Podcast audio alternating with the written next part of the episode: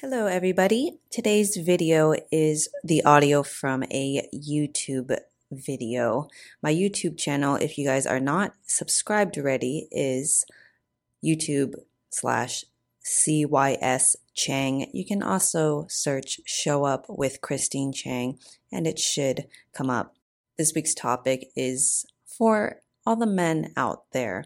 I know most of my listeners out there are women, and this video actually can apply to both sexes, but this one specifically I'm talking to men because I feel like men are not as clear as women in terms of what photos work well for online dating.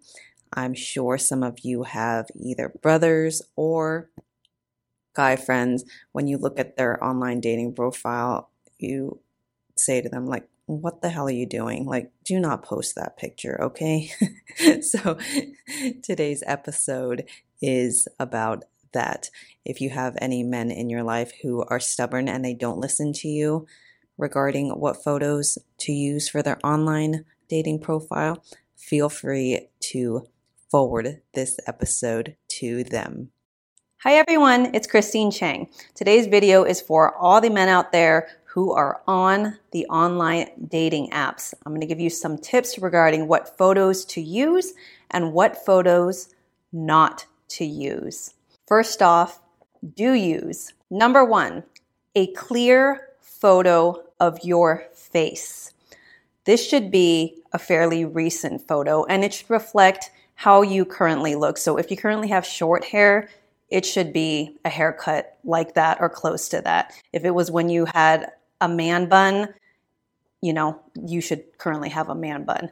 It should be an accurate representation of how you currently look. Number two, a photo of you smiling. If your main photo is not the smiling photo, one of the photos should be smiling.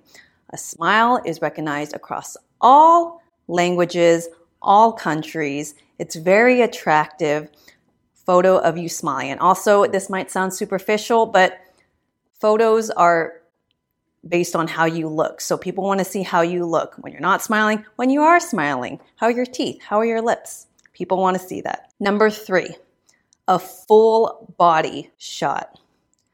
Women, the first thing they think, and it doesn't matter how tall you are, they just want to see full body and we want to see proportions, just like when you look at photos of women, you like to see their proportions. So make sure there's a full body photo included. Number four, a photo with one or two friends or your family if you're close to your family.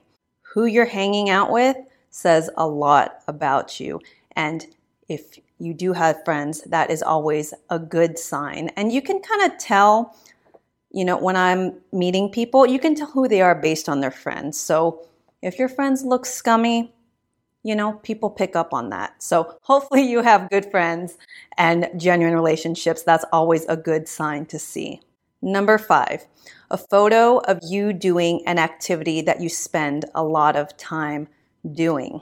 Do not pretend to be an outdoors person if you are not an outdoors person. But if you are, definitely show that because people want to know who am I going to be hanging out with here? Is it a guy who likes mountain biking or is he an indoor guy? I, I haven't met too many men who are indoor guys, but yeah, it, just show your lifestyle. And it could be a photo at work too, if you just, you know, really enjoy your work. I mean, this, these are the things that you spend the majority of your time doing, and people like to see that. They also like to see passion and enthusiasm. So if you're doing something you like, normally that will show through the photo. Now we're going to move on to what photos not to use. Number one, do not use photos that are more than five years old. There is no point in using a photo that does not look like you. I used to work at a modeling agency and sometimes the headshots would be so photoshopped or so old that when the person walked in, I didn't even recognize who they were. And all I could think is, you're wa- like you're wasting your own time and you're wasting other people's time.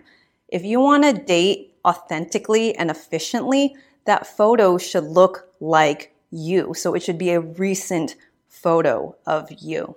Number two, do not use a photo with an ex. I feel like this should be an obvious, an obvious thing, but do not use a photo with an ex. Some of you might argue, oh, that means she's insecure. I mean, just think about how would you feel if you were swiping and there was a photo of a woman and she's with her ex? Like, is that one of the first things you want to see? I don't think so. If you have a photo and it's with your sister, and there's a caption that allows you to write, like, this is my sister, that's fine. I also recommend, though, if you have a photo with a female, but you're cropping the female out, like it's your face, but you could see like a female's hair or half of her face in the photo, don't use that either because generally, as a first impression, that's not the first thing people want to see. Number three, don't use all professional, polished photos. It's not relatable. It's okay if some of them are, but others should be more snapshot, organic, relatable. And lastly, number four, do not use a gigantic group photo where you can't tell which one is you. If you want to show you have a lot of friends, that's great, but just make sure it's really obvious which one is you. Those are my tips. Of course, everyone is different and everyone likes different things. My tips are based on the conversations I've had with hundreds of females regarding swiping through the apps. And if you still aren't sure, before you post the photos, ask a female, what do you think? Do your market research. Don't ask your guy friends because men and women often like different things and find different things att- attractive. So ask your female friends. Thank you for listening, everyone. If you've enjoyed the show, please give it five stars and write a review. It helps my rankings, and I really, really appreciate it.